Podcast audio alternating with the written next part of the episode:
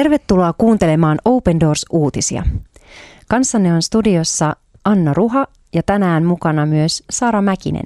Tervetuloa. Kiitos. Tässä ohjelmassa me haluamme kertoa vainottujen kristittyjen tarinoita siitä, mitä heille kuuluu ja millaisten asioiden puolesta he kaipaa rukousta. Ja tänään meillä on aiheena Egypti. Egypti on World Watch-listalla siellä 38. World Watch List-raportissa on siis 50 maata, joissa on listattu vaarallisimmat maat seurata Jeesusta. Ja Egypti on tässä 50 maan listalla siellä 38. Ja tänään me saamme kuulla Mounir-nimisen miehen tarinan. Hän eli päältäpäin katsottuna hyvää elämää, mutta hän luopui kaikesta voidakseen seurata Jeesusta. Ja miksi kaiken uhraaminen oli hänestä sen arvoista? Siitä lukee meille tänään Sara. Ole hyvä. Päältäpäin katsottuna Monirin elämästä ei puuttunut mitään. Hän eli mukavaa elämää Egyptissä. Hänen perheensä huolehti hänestä ja varakas isä oli halukas tukemaan hänen unelmiaan ja auttamaan häntä tavoittelemaan menestyksekästä uraa. Mounir sai kulkea kohti helppoa elämää ja sai tehdä mitä halusi. Tämän jälkeen hän sai löytää Jumalan ehdottoman rakkauden ja armon. Hän luopui kalliilla hinnalla helposta elämästään, mutta sai tilalle jotain parempaa, elämän Jeesuksen kanssa. Mounirin kiinnostus kristinuskoon alkoi, kun hän ärtyi kristittyjen kokemasta syrjinnästä koulussaan. Erässä tilanteessa kristittyjä loukattiin luokassamme, mikä herätti kiinnostukseni kristinuskoon, hän kertoo. Todistin surua ja häpeää kristittyjen luokkatovereiden kasvoilla, kun luokassa keskusteltiin kristityistä pettyneeseen sävyyn. Tunsin tästä häpeää muslimina. Solvaaminen alkoi muslimioppilaan esittämästä kysymyksestä. Tunsin, että tilanne oli epäreilu ja halusin tukea kristittyjä. Tämän seurauksena halusin ottaa selvää kristinuskosta, vaikka en ollut sitä erityisen kiinnostunut aiemmin. Koska Monir oli syntynyt muslimiperheeseen, hän kunnioitti edelleen islamin uskoa. Hän alkoi kuitenkin samalla tutkia kristinuskoa. Hän kertoi luokassa tapahtuneesta tilanteesta isoveljelleen. Veli ei kuitenkaan ollut samaa mieltä uskonnon vapaudesta ja keskinäisestä kunnioituksesta – Mounir ei ollut tyytyväinen veljensä torivaan asenteeseen ja haastoi hänet esittämään todisteita ja esimerkkejä kristittyjen uskottomuudesta ja heidän kirjoitustensa vääristyneisyydestä. Tämä keskustelu johti Mounirin henkilökohtaiselle löytöretkelle. Mounirin kiinnostus kristinuskoon kasvoi, kun hän tutki, miten oletetusti virheellinen kirja saattoi puhua rakkauden, rauhan ja armon puolesta – Tätä tutkiessaan hän törmäsi Koranin jakeeseen, joka jäi vaivaamaan häntä. Siinä kehotettiin taistelemaan, kunnes ihmiset kääntyivät islamin uskoon. Ristiriita islamin uskon väkivaltaan kehottamisen ja kristinuskon rakkauden täyteisen viestin välillä ajoi hänet kyseenalaistamaan islamin todellisen luonteen. Kuukausien ja vuosien myötä Mounerin viehätys kristinuskon syveni – Valmistuttuaan lakimieheksi hän kohtasi töissä kristityn kollegan, joka rakasti haasteita. Mounir halusi saada raamatun itselleen ja väitti provosoivasti kristittyjen joutuvan helvettiin. Hän toivoi voivansa todistaa kirjoitusten olevan väärässä. Hänen kollegansa antoi hänelle raamatun ja haastoi etsimään siitä todisteita. Seuraavien tuntien ja päivien aikana Mounir luki ahnaasti raamattua aloittain Matteuksen evankeliumista ja lopettaen ilmestyskirjaan. Raamatun syvä rakkauden viesti vailla väkivaltaa aiheutti hänessä ihmetystä ja kunnioitusta. Mounir ymmärsi, miksi muslimijohtajat kielsivät raamatun lukemisen. Sen opetukset olivat ristiriidassa kertomuksen kanssa, jonka parissa hän oli kasvanut. Mounir halusi innokkaasti jakaa sydämessään heränneen rakkauden – mutta hänen perheensä torjui hänet. He uskoivat hänen olevan jonkin kristillisen lumouksen alaisena.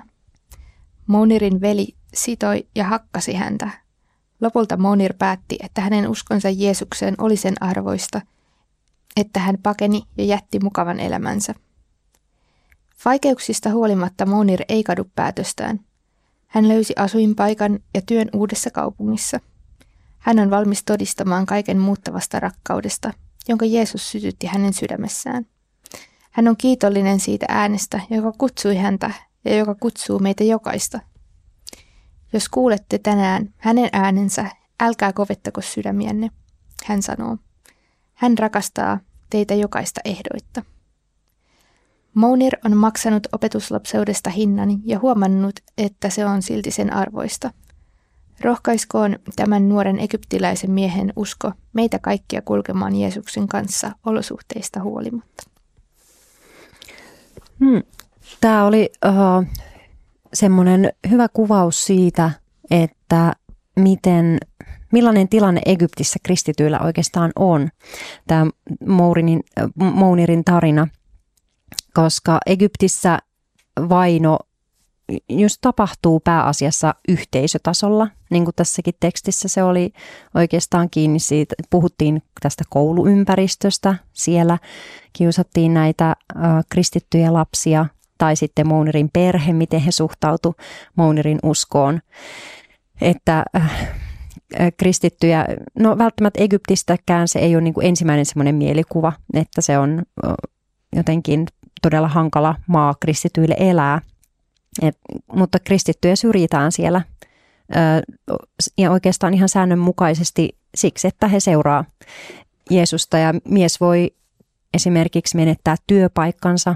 Siksi tässäkin artikkelissa puhuttiin siitä, että se ei ollut mikään pieni päätös lähteä sieltä kotoa ja lähteä ikään kuin omilleen etsimään töitä, koska ei ole mitenkään varmaa, että kristitty mies saa töitä tai mies voi menettää työpaikkansa ja jäädä vaille uusia työmahdollisuuksia myöskin. Ja erityisesti tämä on yleisintä Ylä-Egyptissä ja maaseudulla, missä myös erilaiset islamilaiset ääriryhmät on aktiivisia.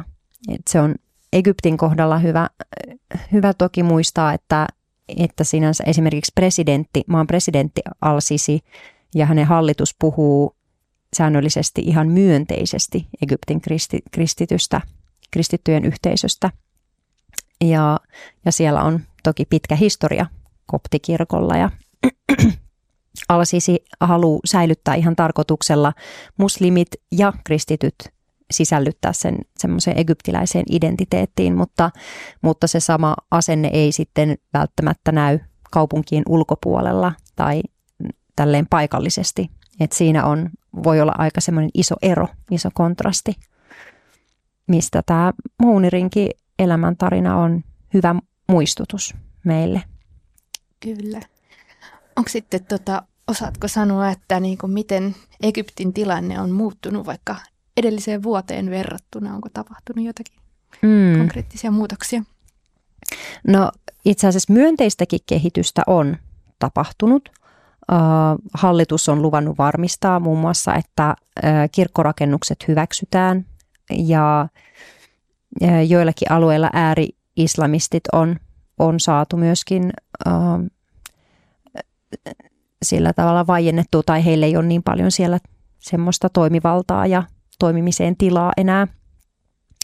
Mutta maaseudulla ja kaupunkialueilla, joiden semmoinen sosioekonominen kehitys on heikkoa, niin, niin kristityt on kyllä edelleen vaarassa joutua väkivallan ja syrjinnän kohteeksi – ja tänäkin vuonna on kirjattu useita kristittyihin kohdistuneita hyökkäyksiä. Mutta jotenkin tässä itse tarinassa, niin tässä Mounirin elämäntarinassa mä mietin sitä myöskin, että miten joskus haasteet voi kääntyä voitoksi. Mm. Että et, se, että jotain kristittyä, yhtä kristittyä lasta kiusattiin koulussa – niin se oikeastaan sysäsi Mounderin tälle tielle etsimään Jeesusta, että, että vaikka se kiusaaminen edelleenkin on väärin, se ei ole oikeudenmukaista, mutta sen pimeyden, pimeys voi kääntyä valoksi myös tällä tavalla niin kuin Mounirin elämässä Kyllä. kävi. Niinpä. Ja on se kaunis jotenkin, miten Mounir koki sellaista halua selvästi nousta tämmöistä epäoikeudenmukaiseksi kokemansa kohtelua vastaan ja siinä on varmasti jotain myös Jumalan sydämen Joo. mukaista. Kyllä, kyllä todella, että niin kuin ihmisessä on, hänessä muslimina oli se oikeudenmukaisuus mm. tai joku semmoinen, sehän on Jumalasta, oikeuden, Jumala on oikeudenmukainen, joku semmoinen, mikä hänessä syttyi tavallaan siinä tilanteessa, että mm. joo, joo, toi oli hyvä pointti, että, että se kertoo myös jotain ihmisen sydämestä ehkä sitten, miten hän reagoi. Kyllä. Ja myös sitten sellainen tietynlainen totuuden jano, mitä niin kuin, että miten Egyptissäkin saattaa olla, että, äm, että jos tosiaan seuraa Jeesusta, niin voi kokea tai tuntea olevansa vähän tällaisen toisen luokan kansalainen, mutta sitten niin kuin se totuuden jano kuitenkin oli sitten syvempi Muunirilla ja mm. halusi, halusi seurata Jeesusta, jonka koki, koki niin kuin elämänsä pelastajaksi. Mm, kyllä, oli taas semmoinen rohkaiseva ja inspiroiva kyllä häneltä puheenvuoro ja hänen, hänen elämän, elämän tarinansa. Mm. Ja, ja tässäkin ohjelmassa me saadaan uh, onneksi myös ei pelkästään kertoa hänen tarinansa, vaan me voidaan myös rukoilla hänen puolesta. Ja tehdään se, hyvät kuulijat, vielä tässä jakson lopussa.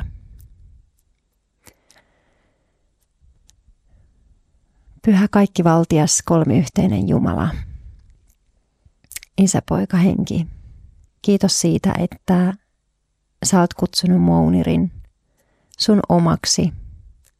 Kiitos siitä, että hänen oikeuden tuntonsa ja totuuden janonsa ja erilaiset ominaisuudet, mitä, mitä sä oot häneen istuttanut, niin ne toi hänet lopulta sun luokse. Ja me rukoillaan, että hän saa myös, vaikka hänen perheensä ensin on hänet torjunut, niin että hän saisi olla omalle perheelleen vielä todistuksena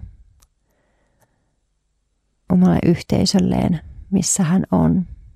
Jeesus, johdata hänen elämää.